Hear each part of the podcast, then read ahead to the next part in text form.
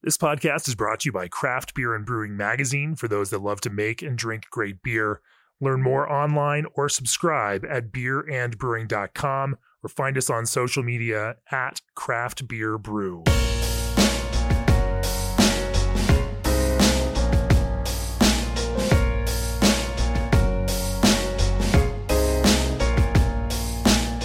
Welcome to the Craft Beer and Brewing Podcast. I'm Jamie Bogner. This is episode 219. It is our last episode of 2021. We're going to bring this year to a close. We will be back next year with more podcasts. Uh, but today, joining us for this ultimate podcast of uh, this past year is David Walker, co founder of Firestone Walker Brewing Company. Welcome to the podcast, David.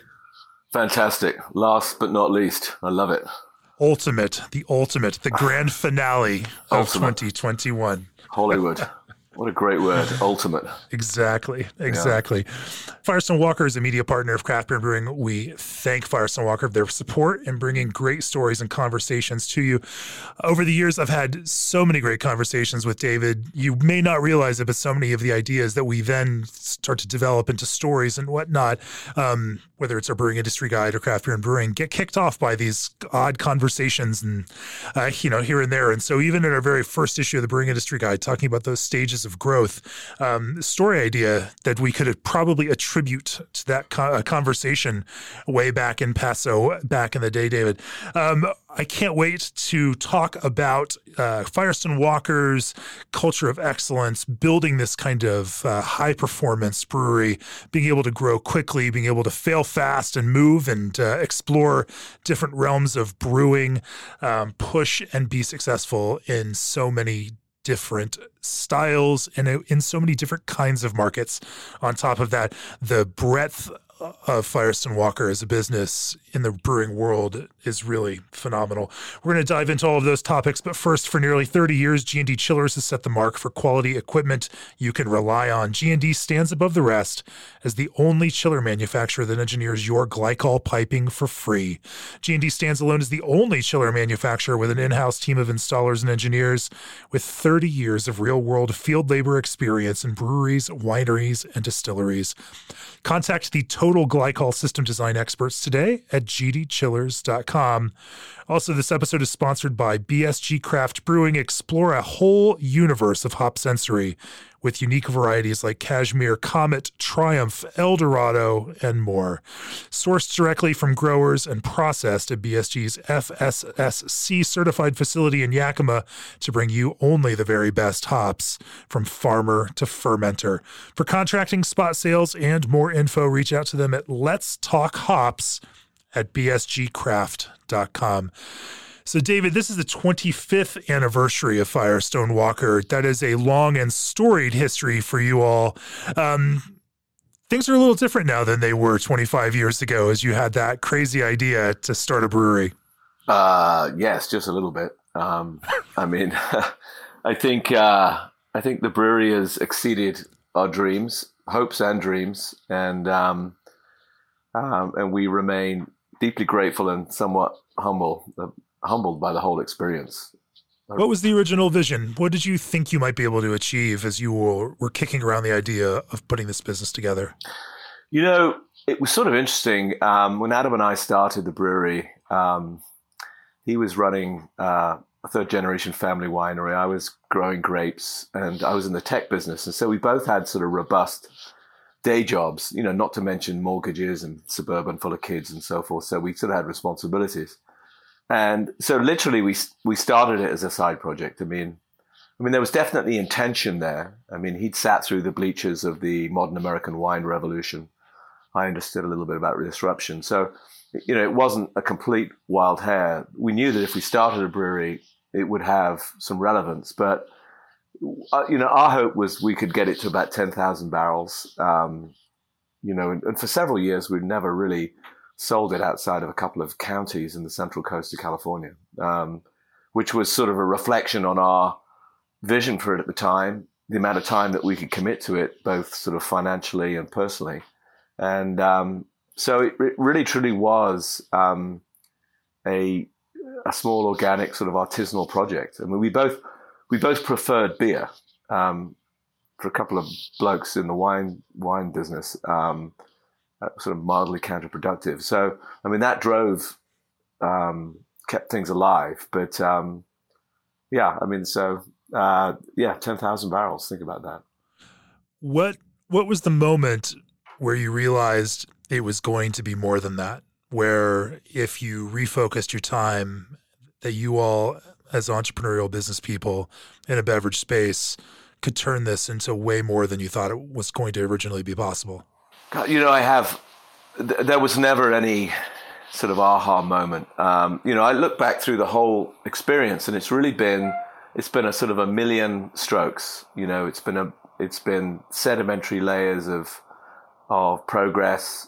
Um, you know, one, and you just sort of stand on the next one, and then on the next one. Um, God, I mean, there was there's so many moments, so many moments. I remember, you know, when we gave birth to DBA. You know, this was a our very first beer. Um, English Pale Ale, uh, you know, Burtonized. It was, you know, every prime. It still does primary fermentation, fermentation in in sort of oak barrels. Our attempt at trying to sort of replicate Burton Unions. Um, you know, floor malts.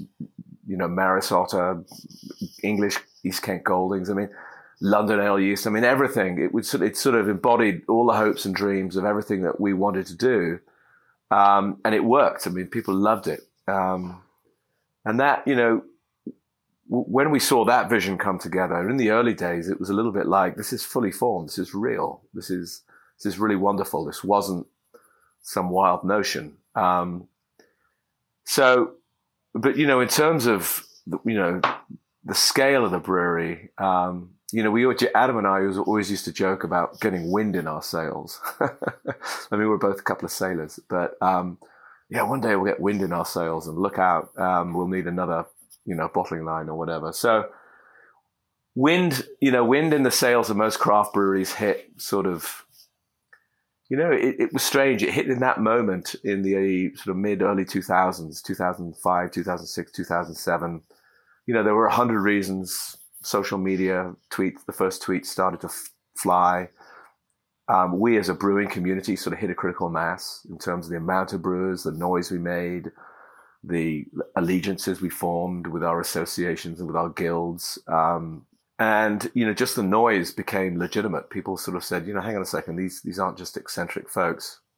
And then I suppose, you know, on a really geeky technical standard, um, you know, ABI got acquired in 2007, and you know I always felt that we we we sort of were brewers in America at their dispensation up until that point, and um, you know they they had the majority of the market. They sort of set the tone for the whole market, for wholesale, for retail, and um, essentially when you know when that when they changed hands and they sort of you know obviously lost a lot of market share, they remained obviously incredibly profitable. A lot of the stress went out of the market, and I truly believe that opened up opportunities with wholesalers with routes to market. Wholesalers became more interested now. They didn't need to be sort of closet craft lovers. Um, and that's all we needed. It was just a little bit of oxygen. And um, that moment, obviously, I mean, you can track it. Things really did start to um, to explode. The long tail of of smaller brewers began to really find a, a model that worked, um, and uh, consumers began to recognize them as, as, as, really great, legitimate breweries to be fans of. And yeah, so I, I, suppose that moment. That's an interesting time period too, because that 2007, then 2008, going into that big crash, and then the ensuing recession threw a lot of things into flux. You know, all of a sudden, I, I, I think you can also look back at that as one of the kind of formative elements of the giant craft beer broom uh, boom of the 20 teens that people rethinking, you know, people out of work rethinking what they were doing, you know, decided to pursue passions, and that has led to growth in breweries like nobody's business. Um, but kind of, you know, fascinating that uh, you know that all of those things aligned right around that same time to kind of create an environment that would also help continue to to foster craft beer. Through this, you know, and you've mentioned this to me before, every moment of growth for you all involved that involves investment or major capital outlays or taking on significant debt to try to fund the next generation of growth produces a, a certain amount of risk that all along that way, even though it's exciting, even though there's wind in your sails and you are following this momentum upwards, making each one of those steps is also, you know, like taking a step blindly off the precipice and hoping, you know, that there's something that you're going to be able to land on something when you do. Um, talk to me about some of those risky moments where uh, you all made those, you took on those risks not necessarily knowing if they were going to entirely deliver on what you thought they would? Well, the, the great thing about a brewery, especially a closely held brewery um, that Adam and I had, is that you, you sort of don't view it as a as a as a business. You sort of view it as a um, sort of a member of the family. So it's a little bit like you know you'll sit at home and justify a huge amount of money for a new bathroom. And like, there's absolutely no way you're ever going to get the money back. But it's like, you know, we're going to live here. It's what we love and so on. And in some ways, it's a similar dynamic. I mean, every penny we put into the brewery was a penny of love. It wasn't, what's the, you know, what's the business case on this? I mean, without question, the bigger you get, you ultimately have to do that sort of grown up analysis. But um, no, I mean, you know, breweries are very much a labor of love. They, they, they, uh, they draw you in, they uh, bewitch you, um, and um, you know, it, so you, are constantly thinking about expanding, tweaking, upgrading, changing, adding some whimsy, adding some technology, adding some efficiency, and um, so you know, I'd like to say that you know we. If we did anything right in terms of expanding our brewery, we, we waited to the last minute before we added the expansion. So literally, you know, we were, you know, we were at the seams before relief arrived, before the cavalry arrived. And there were four or five key expansion moments for us when that happened. And I always felt relieved at that. I mean, I, I, you know, I, I would have been incredibly nervous staring at a brewery that we'd overbuilt, praying for momentum and wind in our sails. Um, and uh, lucky for us, we were always sort of gasping for capacity, and it came online, and bang! All of a sudden, we said, well, "How do we live without that capacity?" Um, and that's a wonderful thing. When I always like to say this, there's nothing more exhilarating than a brewery at full capacity, and there's nothing more depressing than a brewery that's way below capacity. Um, it's like a forest without birds, you know. It's it's uh, anyway yeah, um, the scale of those uh, expansions has, yeah, of course, significantly grown each time that you've done it. The the last one was uh, even more significant. And it seems when I was just out there over the last few months that it continues, you know, t- to be happening. Whereas it's less and less of a we're going to make a giant expansion, and now it's we're just always expanding in some way or another. You know, how has that become a part of the general process for the brewery? Yeah, I mean, you know, a lot of that has. Um, uh, yeah, I mean, it's it's just that sort of um, recognition that the you know you constantly need to be um, maintaining, replacing, or expanding parts of the brewery. So there's a you know there's a constant draw on on um, capital investment. Um, it's capital intensive business after all. Um, you know, obviously we, we continue to grow, and we have never not grown. Um, so you know, there's always a need for additional capacity. Um, you know, I hope and pray there's a, there's not a day when we, you know, we head in the other direction. Um, but, but, um, yeah, I mean, it's, it's a, it's a very, it's a very simple equation. Um, the, there's no, you know, there's no, um, no mystery to it. I mean, it, I mean, you make decisions every day about what you need and what you don't need and what you can afford and what you can afford to take a risk on. And it's, it's no different. You're also investing in things like sustainability that are not necessarily hitting, a, you know, a pure bottom line growth. Um, you know, part of that kind of P and L. You're not seeing a direct return on it. It's a much more long term return. Let's talk about that. But before we do, the world of craft beer is a different place now. Margins are more important than ever, so why not lower your ingredient cost? Craft juice concentrates from Old Orchard are the cost effective solution for your fruit forward needs. Old Orchard produces high volumes of their retail juice brand, so economies of scale keep prices low for the bulk supply program. A little concentrate goes a long way, and you won't lose some of it through filtering like you would with purees. To start increasing your margins now, head on over to www.oldorchard.com slash brewer. Also, what if you could take your favorite recipe and make a non-alcoholic version without sacrificing the flavor, color, or beer quality? NA, no problem. The Alchemator from ProBrew uses proprietary membrane technology to strip the alcohol from the beer without sacrificing all the elements like flavor and color that make the beer great. Are you ready to brew like a pro? The Alchemator from ProBrew. NA, no problem. Email contact at probrew.com for more info. David, talk to me about the investments that you all have been making, significant investments in sustainability, where you are in California. You know, certainly water, waste management, all of these things are important concerns. Um, even though environmental stewardship doesn't necessarily show up on, you know, that P and L, you all are are putting some serious resources behind that. Yeah, we are. I mean, I, it, obviously a lot of it's out of choice, but um, you know, I, I, sort of harp on about this a lot. I mean, you know, great brewers um, conserve uh, all inputs: water, power, raw materials. Um, you know, they have to. I mean, brewing beer is as old as you know Methuselah, and is has is essentially that. You know, there's no you know, there's no patents here. There's no secret sauce. You just make great, beautiful beer. And so there's a lot of competition, and um, it needs to be pred- competitive. It needs to be affordable um, for the common drinker. And so, you know, you have to, you, you, you can't be wasteful making beer.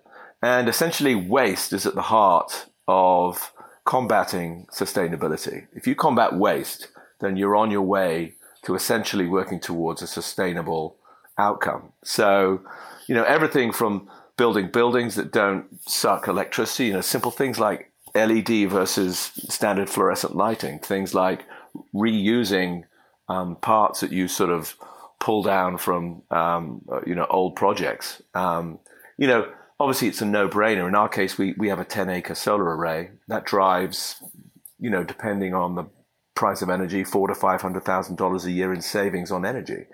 Um, water is obviously a huge thing in California. You know, our ability to reduce the amount of water we use to create a pint of beer um, is really just a massive KPI that we watch at all points. Um, so yeah, I mean, absolutely, sustainability is is um, to a brewer it should be reflexive. Um, in a modern age, now it's actually more than reflexive. It's actually sort of aspirational desire in terms of, well, hang on a second, um, you know, raw materials, energy, all of these things are impacting carbon footprint, um, climate change, et cetera, et cetera. So there's actually a nice um, sort of nexus where they you know, they sort of actually are drawn together. Um, and uh, yeah, no, it's it's um, it's it's a very very important part of what we do, but it always has been. Looking at that though, know, from a business perspective, how do you balance what you invest in that because it would be pretty easy to spend everything you made on achieving greater efficiency and cre- you know creating uh, you know pushing this kind of sustainable element. Um, you know, do you have a rule of thumb about how much you are willing you know you could reasonably spend in that regard or invest in that for the business? I mean, how you know how how is your thinking about that? Do you make some of those decisions? Yeah, I, I mean, you have to do a business case. Um, I mean, you know, robust carbon capture in a brewery um, doesn't start penciling out till you're sort of four, five hundred thousand barrels. Um, if you were to do that at hundred thousand barrels, it would be a huge investment. Um, right. So, um, you know, things like that, um, just uh, you know, they, you just sort of hit them at a certain point. you know, we sell eighty percent of our beer in California, which is great we do sell our beer in other states. We sell our beer on the East Coast, um, and it, it's it's it's a wonderful thing. You can get it there. Now, you we could as a brewery say, well, you know, the carbon footprint on our beer in the East Coast is not as good as it is on the West, so let's just sell beer on the West. And um, yeah, I mean, technically, you could make that argument. We choose not to to do that. Um, but I I lie in bed at night feeling that the fact that we do sell 80% of our beer on the West, that is a, um, I mean, it's, I suppose it's not intentional, but it's a nice byproduct of, um, of great, of, it's actually a nice by, byproduct of, of the sort of craft beer proposition to the consumer. It's like I'm drinking a beer that's made locally. Carbon footprint on that beer is much better than you know one coming from Holland, um, and um, I think you know these are sort of things that I use to sort of make a decision about what I'm drinking. Speaking of selling beer in California, uh, let's kind of talk about some of the you know, dynamic change that has happened for Firestone Walker over the last five to eight years. Um, as you all you know moved down this brewery path, you were very focused on you know the the kinds of beers that craft brewers made in the 2000s and early 20 teens. It was very much uh, let's make IPAs, let's make our English style, our our DBA. You know, you you got into some fun you know fringer beers like barrel aged beers. You launched Barrel Works to make sour beer, um, kind of taking a winemaker's approach to to making beer itself. You know, but one of the big moves that you made was launching a mass, or, I shouldn't call it a mass, a larger consumer brand that was built around a lifestyle idea in 805, a, a simple blonde ale. Uh, I shouldn't say simple because there's, you know, it's incredibly hard to make an, a, a, beautifully simple beer like that. Um, marketed in a very different way to a different type of consumer than, you know, Firestone Walker was really comfortable with. Talk to me a little bit about the genesis of that idea and how that brand has developed uh, you know, and how you all have been able to build that into such a powerhouse, especially in your home state of California. Well, uh, first of all, I'd argue that we never set out to create a brand like the 805. And I, actually think I, I, know that because you've yeah. told me that before yeah. that it was very much a, yeah, yeah I, that sedimentary layer of yeah right exactly. I always think you know in terms of the beer gods bestowing a brand like that on any of the brewer, it's sort of like a, a joke um, because we were so wrapped around the axle of sort of hop forward um, American craft beer flavors, pushing innovation being true to those those those revolutionary styles. And you know, 805 represents um, you know a, a, a, different you know a different metric. And um, you know, I, th- I think it, it, was truly a legitimate, authentic evolution. I mean, we made a beer. Um, you know what happened? I mean, just to give you some background, um, uh, you know, Anheuser Busch in the early 2000s went through the country trademarking area codes. For some reason, they didn't think ours was relevant. Um, we we sort of trademarked it back, and then we had a beer that we were selling a sort of a shift beer to the brewers, and we'd take it to events, and it would always outsell everything else we did. Um, and we, you know, we let some of our local pubs have it as a private label beer, and um, realized that hang on a second, this thing is is a crowd pleaser. So we we blended the two, and it sort of took flight.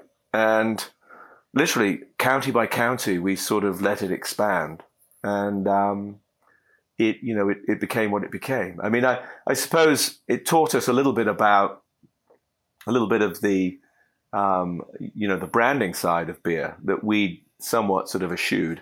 You know, it's like uh, it's all, sure, um, and um, you, you know we didn't because it was a sort of a lucky shot. I mean, we we just you know, it was a very simple branding and it was working. We didn't touch it.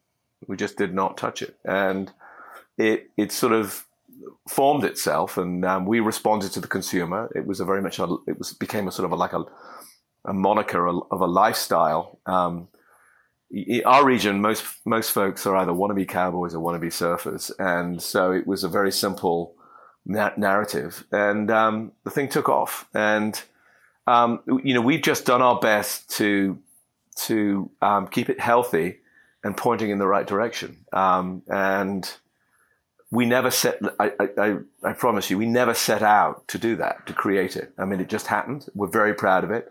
Matt Brynildson, um, you know, I'm biased, arguably one of the finest brewers in the world, will tell you that 805 is his finest achievement because he actually got to stick it to, um, uh, to that, you know, to to brewers that were actually playing in that space and would sort of look down their nose at what we were doing. And all of a sudden, it's like, hey, I can, I can do what you can do too, and, and actually a little better. So, um, anyway, you know, who knows? We've been very blessed. Um, I, I, mean, if if I, I don't credit us with much in terms of that, other than the fact that when it when it was given to us, we didn't fuck it up. Um, and, and, and in fact, in some ways, that's one of the hardest things to do. Um, so.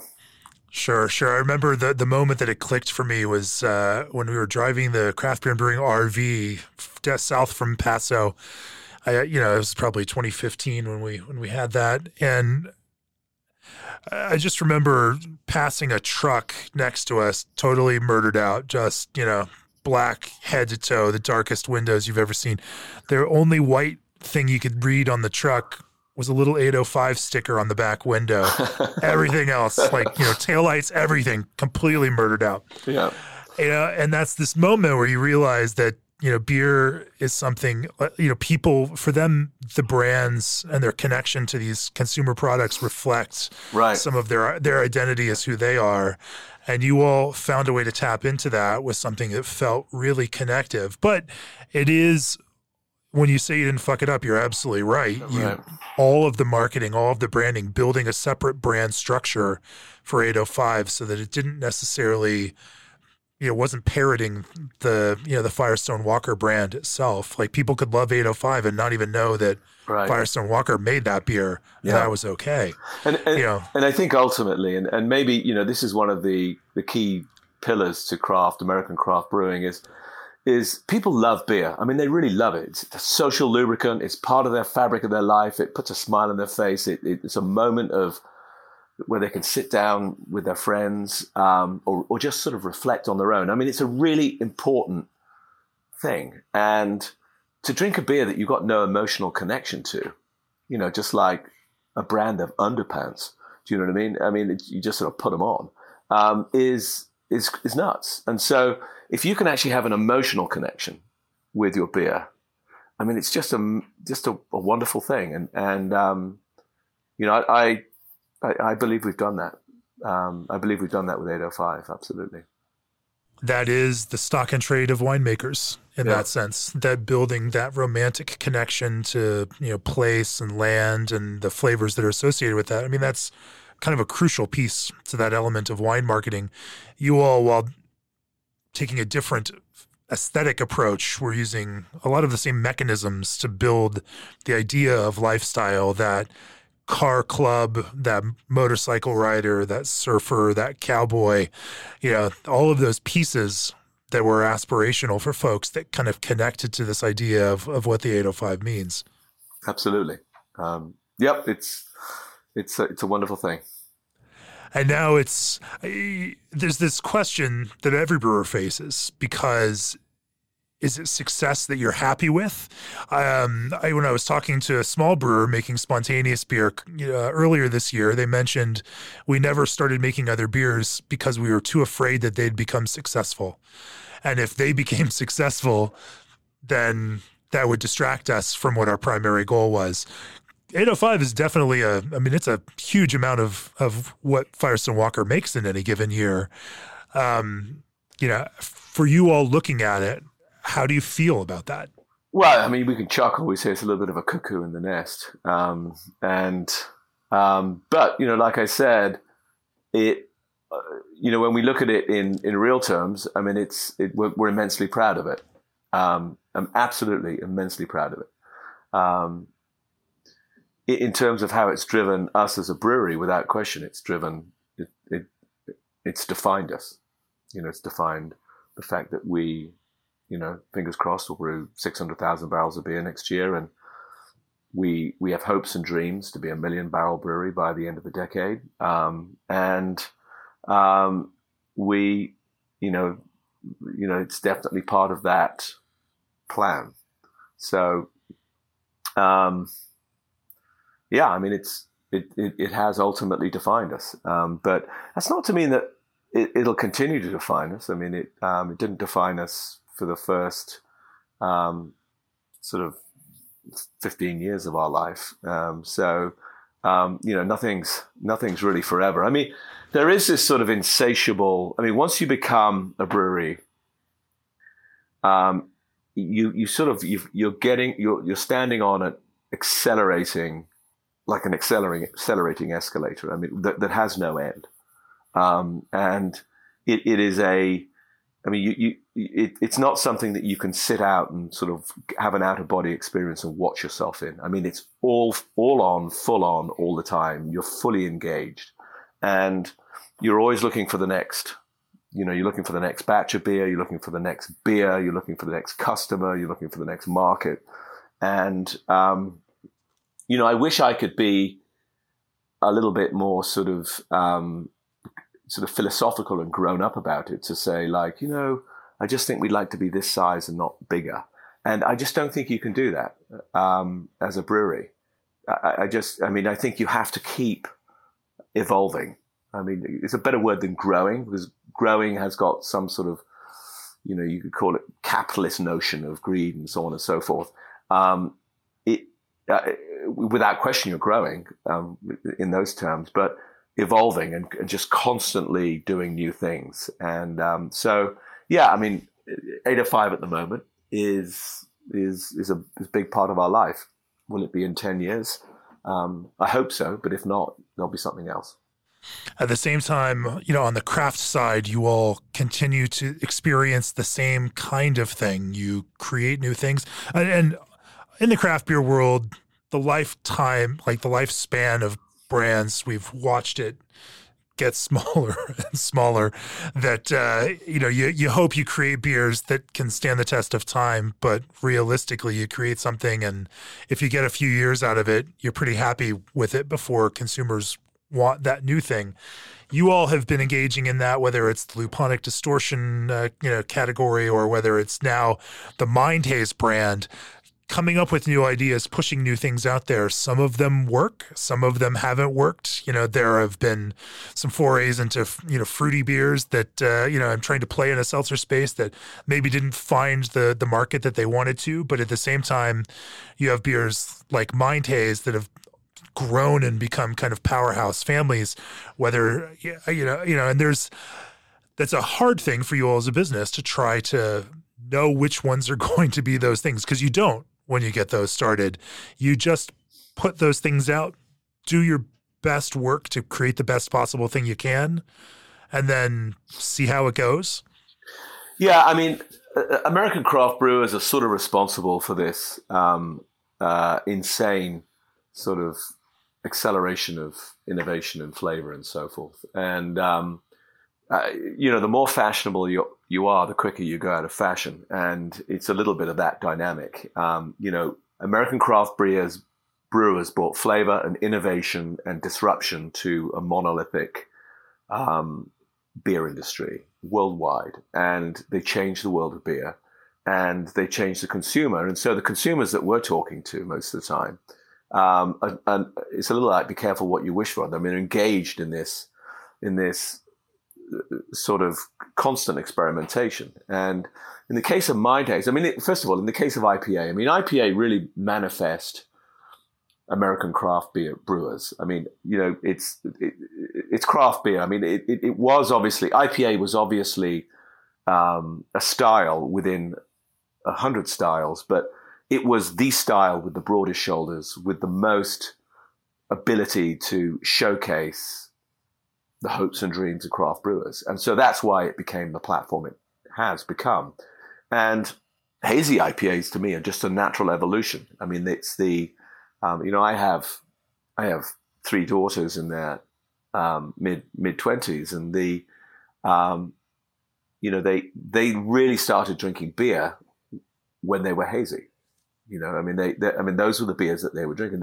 I mean, I, I was weaned on English pale ales. I mean, I love them, um, but you know, they find those beers sort of um, antique. Um, they're looking for tropical flavors. They like the full-bodied um, uh, qualities of, of of hazy beers, um, and uh, and the sort of the whimsical narrative of hazy beers. Um, so it's you know, there's a there's a hundred things that are wrapped up in that choice for them, but it's you know it's their moment, it's their beer. Um, that might change again. You know that that might change again. Who knows? Um, and you could argue it's one of the reasons why there's a whole group of people charging off and drinking sort of fruit forward waters and seltzers and um, RTDs and tiki drinks and um, you know putting banana flavoring in bourbon. I mean, you know, it's this, it's it's it's all part of this sort of um, trend in that in that area. So yeah, and but even though it is, you know, I think there's a couple of pieces there. You know, number one you know, from generation to generation, you know, Americans in particular have either flirted with, I drink what my parents drink, or I don't drink anything that my parents drink, you know, depending on that kind of, you know, where you are and, you know, what kind of, you know, rebellion defines that particular generation. Um, you know, as of late, every generation and every, you know, five to 10 years is looking to find some way to define itself as separate and apart from their parents. And I think that that speaks to exactly what you were saying, that uh, this is their thing. Not to say that they're the only, only 20 somethings are, are drinking these hazy beers, certainly if they're compelling across, you know, the spectrum. Um, you know, and oftentimes people that start there don't end up there. That, uh, you know, there's also that beauty as people rediscover some of those classic things.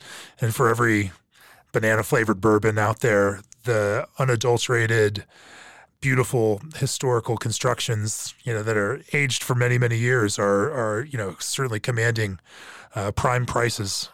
Yeah, no, consumer. Yeah, yeah, no, I, I, I, agree. I mean, there's without question. I think the uh, the current sort of um, peak sort of social generation you know, 25 year olds, whatever. Um, you know, I, I, they're actually, I, I, think, a lot cooler than I ever was. I mean, they, I mean, they, they do actually look back and say, you know, Dad, that's your beer. I mean, that's part of the problem with being 25 year old brewery is that truly I'm serving beer to the children of the people I serve beer to um, when we started. So, um, so yeah, no, they're willing to say, you know, it's sort of cool that you, you know, um, but you, you, know, when you look at larger trends, um, you know, I, I, think these the sort of trends that hazy IPAs are playing into are um, are much broader trends in that market, and um, I mean, I I think uh, I think the, alcoholic beverage space is in is, is insane at the moment. Um, for sure, because for, sure. For, for, for, a lot of those reasons. So. Well, I want to talk about how you all, as a 25 year old company, continue to stay on top of those kinds of creative developments. Before we do that, this episode is brought to you by Mountain Rose Herbs, purveyors of the highest quality organic herbs, spices, and teas. Whether you want to add depth to your next golden triple with classic notes of cinnamon, pepper, and clove, or artfully layer exotic, zesty grains of paradise into a perfect ale, adding botanicals to your brewing is an easy way to customize a delicious flavor profile. Mountain Rose Herbs has been providing organic herbs and spices to chefs, herbalists, and dedicated brewers for more than three decades. Learn more at mountainroseherbs.com and get 10% off any and all orders with the code craftbeer10. Also, as a brewery owner, you know how important it is to keep your machines running so you don't have to deal with the hassle caused by contamination, recalls, and downtime. Clarion makes food grade lubricants to protect your equipment from the wear and tear that results in breakdowns that cut into your bottom line. Clarion gives you peace of mind so you can focus on what you do best, pouring out great tasting beverages. Learn more at www.clarionlubricants.com. So, David, talk to me about this. You all have been in the business for a long time, but staying current, it's, I mean, it's like aging, like arena rockers. You know, you, you, you hit a certain point, you found that success, you can look at it, but people don't necessarily look at you as driving the aesthetic and creative conversation at that point. Um, in beer, you've got to stay current. You've got to keep it fresh in order to, you know, find that connection to today's audiences. How do you all make sure that that element of creativity and that spark of the new is constantly imbued in your creative process? Well, I mean, first of all, um, you know, um, the you know the, the visionary for our beers is Matt Brynildson, and um, he's probably the most curious guy I've ever met. So it starts with curiosity. I mean, I, I, I think you can be young and curious, and you can be old and curious. Um, but I think if you're not curious, then you know you're not. I don't care whether young or old, you're, you're gonna you're gonna miss all these discoveries that you were talking about. So, from that standpoint, um, you know, I, I always rely, I lean really heavily on on Matt's sort of um, instincts and, and, and what he's seeing.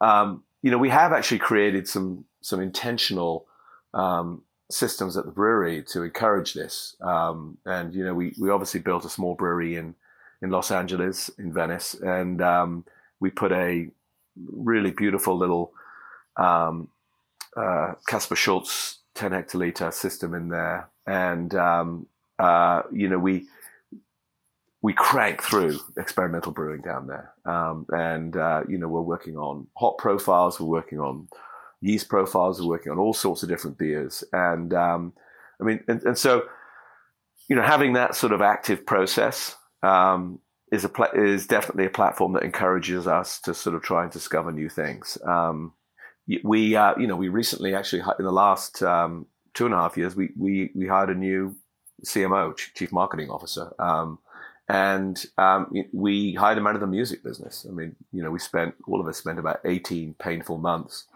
weaning him off Corona and trying to trying to sort of get him sort of magically into craft beer. And it's happened. The light's gone off, and it's fantastic. But the great thing is, you know, he's he's brought all these different insights to, you know, what how you talk about beer, um, and you know that gives us a whole nother sort of um, perspective. And so, yeah, I mean, I think there's intentional things you can do like that. Um, but in some ways, you have to really lean on the, the DNA of the brewery. And um, Matt's a huge part of that DNA. So you just have to hire Matt Brynildson then. That's that's the secret. yeah, yeah, absolutely. That's it. Pretty... take take that advice. it, it is a you know tough. Watching Matt work has been fantastic because the way that he connects with new hot young brewers and is able to both give and to learn and to taste and understand and, and be a part of these things as they happen. It it is it's cool to see it. Yeah. And and not everyone is capable of doing that. No, and, and listen, I, I loved Matt to death and but there's there's a lot of great brewers who are doing that. And um, I think that's you know one again once again one of the things that everybody says about our industry is that you know there truly is a sort of a brotherhood, collaborative esprit de corps, and especially amongst um, you know the the inspired the inspired brewing community. Um, but and, and there's there's really uh, more than you think actually, and uh, they're all they're all really nicely connected, and um, and that actually you could argue is the DNA of American craft beer. I mean, things move really quickly in our community. And, um, you know, a function of that is, you know, probably everybody's talking about it, you know, um, lager yeasts, you know, with IPAs. Um, uh, you know, there's there's a lot of good technical discussion around that, and um, you know that's sort of born out of quality and shelf life and other things. And all of a sudden, you know, you've got you, you know we have IPLs emerging. So um, it's it's not just one person. I would suggest it's it's a reflection on on uh, on American craft beer. But Firestone Walker staying in that creative conversation. You know, that there's always a temptation as a business grows that large to look at scale and the things that you can sell the most of at the least possible cost to the, the largest amount of people. Um, rather than doing that, Firestone Walker, despite the scale of the business, has stayed very involved um, in that world of craft and on that small scale world of craft, whether it's things like the Firestone Walker Invitational Festival, which you know, intentionally involves small breweries, or whether it's something like the Brewmasters Collective, uh, you know, membership based club for special small beer releases. You know, there are some curiously small things that the brewery stays involved in despite the scale.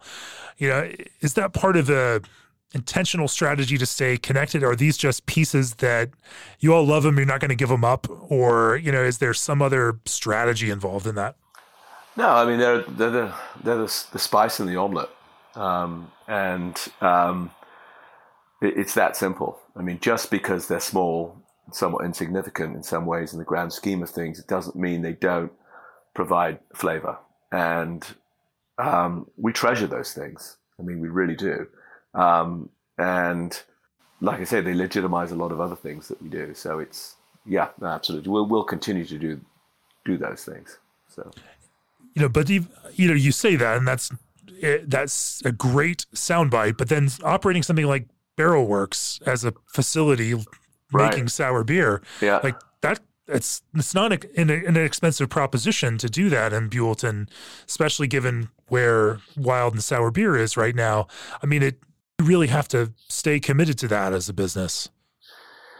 Yeah, no, absolutely, you do. I mean, that it's extraordinary. That that particular sort of segment in our world um, is it's a riddle.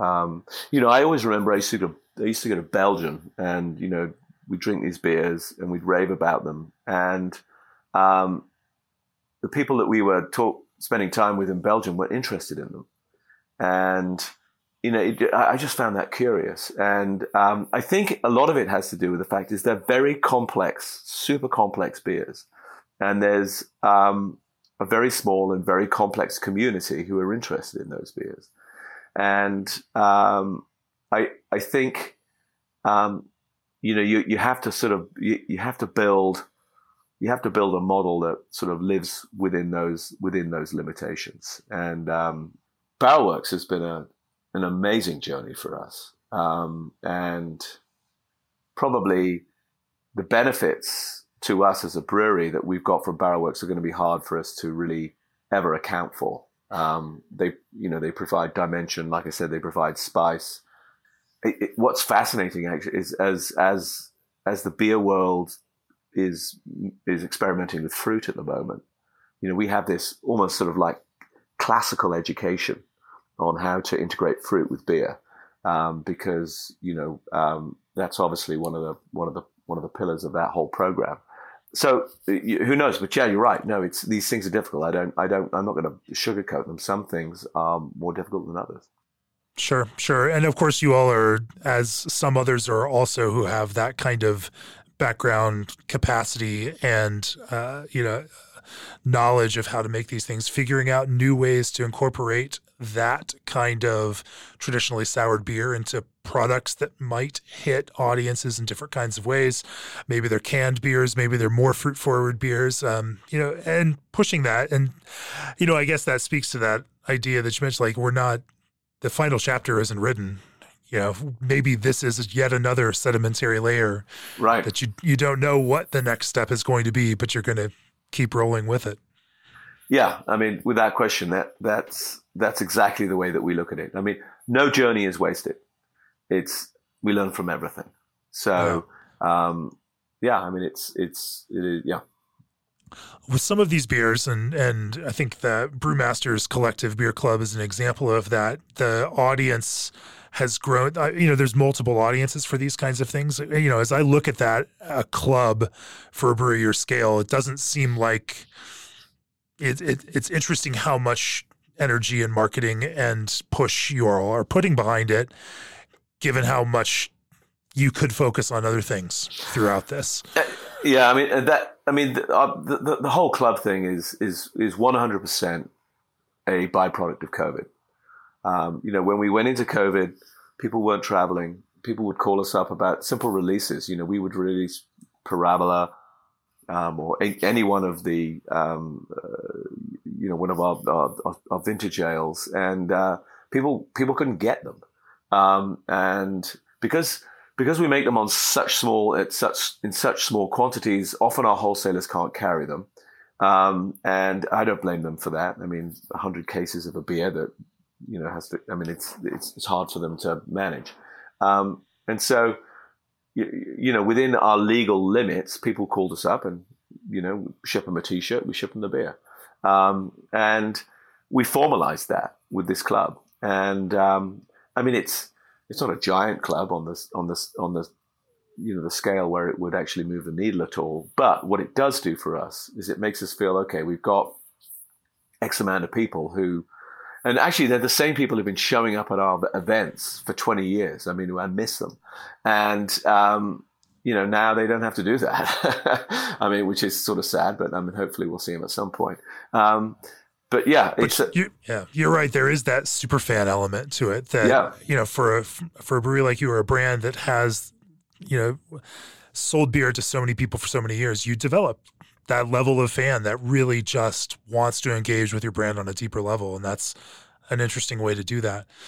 Um, you know, there's also this trend. Um, you know, COVID, you're right, has brought around the idea of shipping beer more broadly and breweries getting involved in direct to consumer sales more than they have been. Obviously, there's still a we still have a three tier system in the United States, you know, but but COVID has softened some of the harder edges of that as we try to make it easier to get things to people.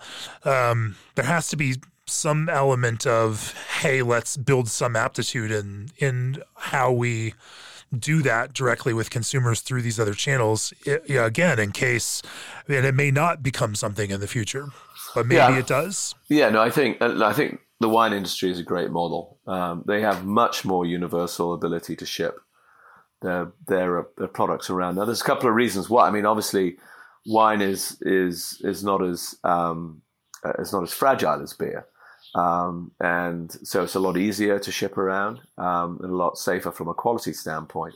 But that said, vintage beers, they're just as robust. And, um, you know, my sense is, yeah, open it up. Um, I don't think it impacts the three tier system at all. I mean, I think I think the lot the, the the the brewers are engaged in these types of transactions, um, it's such a small, tiny, tiny, tiny, tiny, tiny fractionable part of the beer business that um, that for for the stakeholders that the various tiers to get upset about it, I think is is is, is you know there's other things they should be focused on. Um, uh, yeah, and I, am not meaning to, to, trigger any of those folks. What we are seeing now is a you know massively more complex beer world where people are ordering through Drizly, which is sending in you know potentially, which is sending an order to the local store where somebody is you know delivery driver is then taking it to an end consumer there are ways for every tier in the three tier system to potentially benefit from understanding how breweries can market and then sell beer in this kind of you know digital realm to customers. Uh, it's not a place that breweries in particular have been focused on, but as we watch it, I mean, everyone especially everyone, and even in this craft realm, you know, from Sierra Nevada down to New Belgium and others, is absolutely, and Firestone Walker for that matter, focusing on how do we how do we gain an aptitude in that? How you know because creating an idea of a beer that people should then go to a beer store and buy has always been the thing that breweries do, rather than trying to spur on a direct sale where somebody actually then has that thing delivered to them. I mean, it's just a, it's a different way of trying to sell beer to people. Yeah, I mean, I, you know, once again, I'm, I'm I, I, don't think we should get wrapped around the axle about it. I mean, there's, there's, there's really there's some there's some principles. There's some there's some real sort of gravitational pull about the beer business that does not allow it to turn into a direct to consumer yeah, cold chain. Yeah. Cold chain, um, low margins, quantity. It's heavy. Um, the American beer distribution is the finest distribution system in the world, and they will deliver beautiful fresh beer all the way to the retailer, and the retailer will cold store it cold, and then people will bring it home. I mean, it's it's most fabulous system. You're never really going up. I mean, you're just not. It's just not. I mean, I, I, there's no way I'm going to run a direct to consumer system that's ever going to compete with that at any level. Um, Drizly is a convenience play. Um, ultimately, it comes out of stores. Um, uh, I mean, you know, you could obviously argue that one day that would, you know, whether it's, um, you know, it's direct to consumer from from your local supermarket. Um, I mean, it all starts to blend, but I, I think everybody, every stakeholder just, just does just fine out of this. And what's sure. important, what's important to the brew, brewing industry is that it stays interesting. And if American craft beer hadn't showed up 30 years ago, it'd be a really boring world for the beer guys. And um, they'd be up against it with the wine guys and the spirits guys who just look a lot sexier and a lot more with it. Um, and you know, there's there's a um, you know we need people. We we need people praying for a bottle of Parabola for Christmas that shows up in their stocking and has been shipped all the way from Paso Robles because that's passion. That's real passion um, for beer. So. I agree with you, and uh, you know I have been known to strike a familiar chord as that when it comes to hard seltzer for that same reason. I would like craft brewers to have that category and not hand that over to the spirit category or the wine category because I'm incredibly selfish and would like uh, these consumers to build that kind of relationship of creativity with craft brewers. Um, there are certainly craft brewers out there that don't agree with me on that and think we should be more purist that is what it is. Everyone has the right to their own opinion on that. Um, but I would love for consumers out there to continue to associate that level of creativity in the beverage world with with craft brewers. Um, on that end, when I was talking to Ken Grossman earlier this year, you know, we we definitely dove in and talked a little bit about some of uh, the things that, uh, in particular, beer that he loved, but that didn't necessarily find a connection with a consumer. over the last over the last couple years, have there been any beers that you all have made that you were really excited about, or that you personally really loved, but that for one reason or another, and and it, because you have such a great team, it's it's not the quality of of the liquid in the bottle or the can that's driving that, but just for some reason or another, didn't find that connection with a consumer. Yeah, I think the best beer we make is California Pale Ale. Um, we don't make one at the moment that's available to consumers. Um, and uh, it's sort of elegant. Um, it's, uh, you know, it has, you know, it's, it's, it's, it has a sort of a, it's floral. It's, it's not heavily filling. It's, it's, it's quashable. It's, I mean, it's, it's just everything beautiful about, about, about hops in beer. And, um, uh, you know, we, have almost forgotten it in our pursuit of the West Coast IPA and now the hazy IPA, and who knows where that will go next. Um, so, yeah, I really regret the fact that we can't sell um, a California Pale Ale. And um, it, you know, it's, I mean, we, we had a beer called Pale 31 for a long time. And, um, you know, it, it, I, it defined, I mean, Sierra, Sierra Pale Ale aside, one of my favorite beers um, Pale 31 sort of defined the category in many ways. Um, you know, it, it, did extraordinarily well in, in that in that style, and yeah, we don't make it, we can't drink it. So yeah, that that you know, obviously, you know, the, the big joke is Pivo, um, and uh, the amount of times that you know Pivo has sort of passed the the sort of annual production review, like you know, are we going to just sort of DC Pivo and make it only available in the tap room because people don't want to buy it in the market? And it sort of somehow squeaks by. Um, and uh, it's sort of a cat with nine lives. Um, it's an absolutely sublimely brilliant beer. And, um, but, you know, do consumers want to buy it? No. Do bars want to put it on tap? Not normally. So, um, do wholesalers want to sell it? No. Um, but uh, and, and, it might have something to do with the fact that eighty percent of the beer made in America is is a, is a pilsner in inverted commas. So. Don't break my heart, David. Don't do it. Don't do it. It's it's not available in retail package up here in the Fort Collins market, and so from time to time, uh, Colby who works for Firestone Walker, yep. will, will bring some up to me from Denver. Good man. Uh, where it's still in package. And, uh, uh, you know, bless him. I yeah. look forward to, to every every one of those drop offs. Uh, yeah, my goodness. I mean, there are, that's, it's one of those things where it, for brewers and for those of us in the world of beer who are, are this close to it, like, a world without Pivo is, is just not a world that I want to live in. And, and don't worry, you're going to be living for a long time because P- Pivo has uh, Pivo has special um, uh, status. So fantastic, fantastic. Well, let's zoom out here as as we wrap up. Um, let's talk about the near term and the long term future. You mentioned earlier that you've got this goal in the decade to end up, uh, you know, closer to a million barrels. Um, what are the near term goals 2022 2023 you know the the last couple of years have been weird ones for everybody uh, in life and especially in the beer world. Um, what what do those near term goals look like? What are you most excited about pursuing? What do you uh, identify as some of the biggest near term challenges that you all are going to have to face? Whew.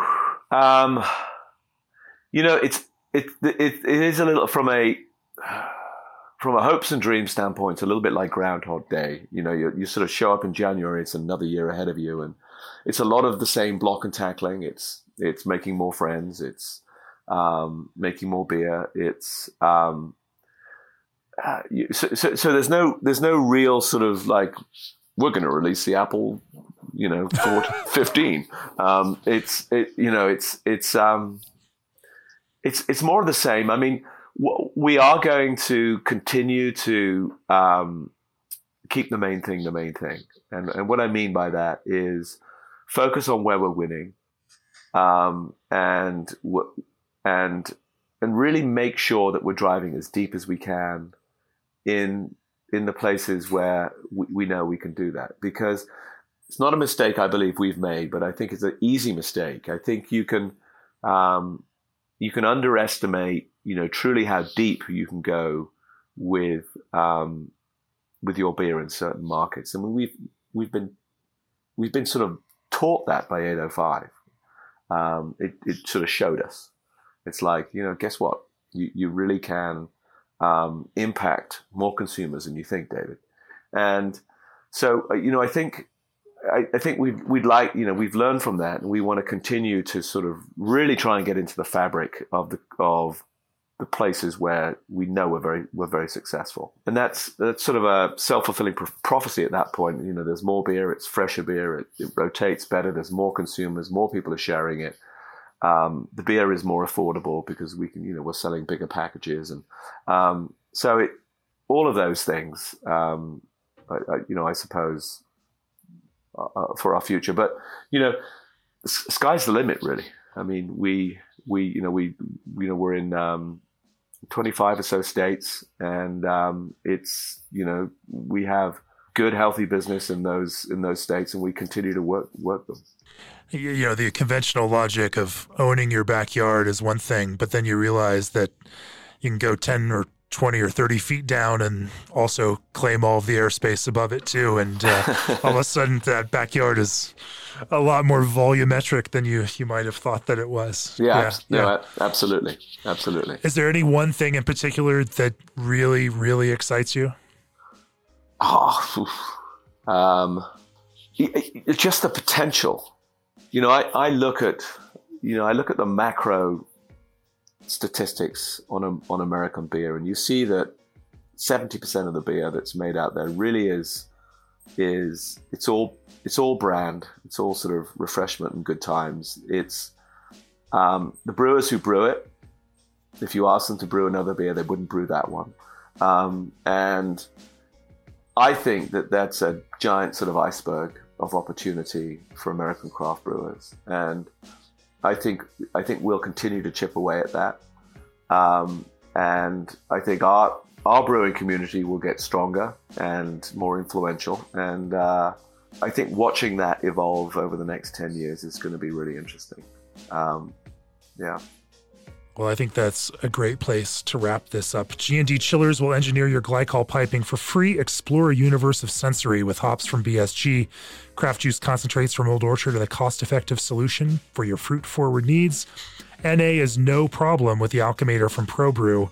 Get 10% off your next order from Mountain Rose Herbs with code CraftBeer10 and make your system 100% food safe with Clarion lubricants. If you'd like to support this podcast, go to beerandbrewing.com, click on that subscribe button. We bring you great brewing content from some of the world's most inspiring brewers, and our all access subscriptions bundle magazines with exclusive digital content and video classes, including some with the fantastic brewers of Firestone Walker that you cannot find anywhere else. David, normally we would ask people where to find Firestone Walker, but uh, if you can't figure out where to find Firestone Walker in this world, then uh, then God bless you. Uh, Amen. I'd agree. Uh, thanks for joining me on this uh, ultimate 2021 episode the pinnacle of our 2021 episodes of the Craft Beer Brewing Podcast. Um, it's always, always wonderful to talk to you about brewing and uh, and your insight on uh, where the industry is going and how craft brewers can uh, make better beer that connects better with with customers. Um, looking forward to some great things in 2022. Yeah. Cheers. Amen. Thank you very much for taking an interest.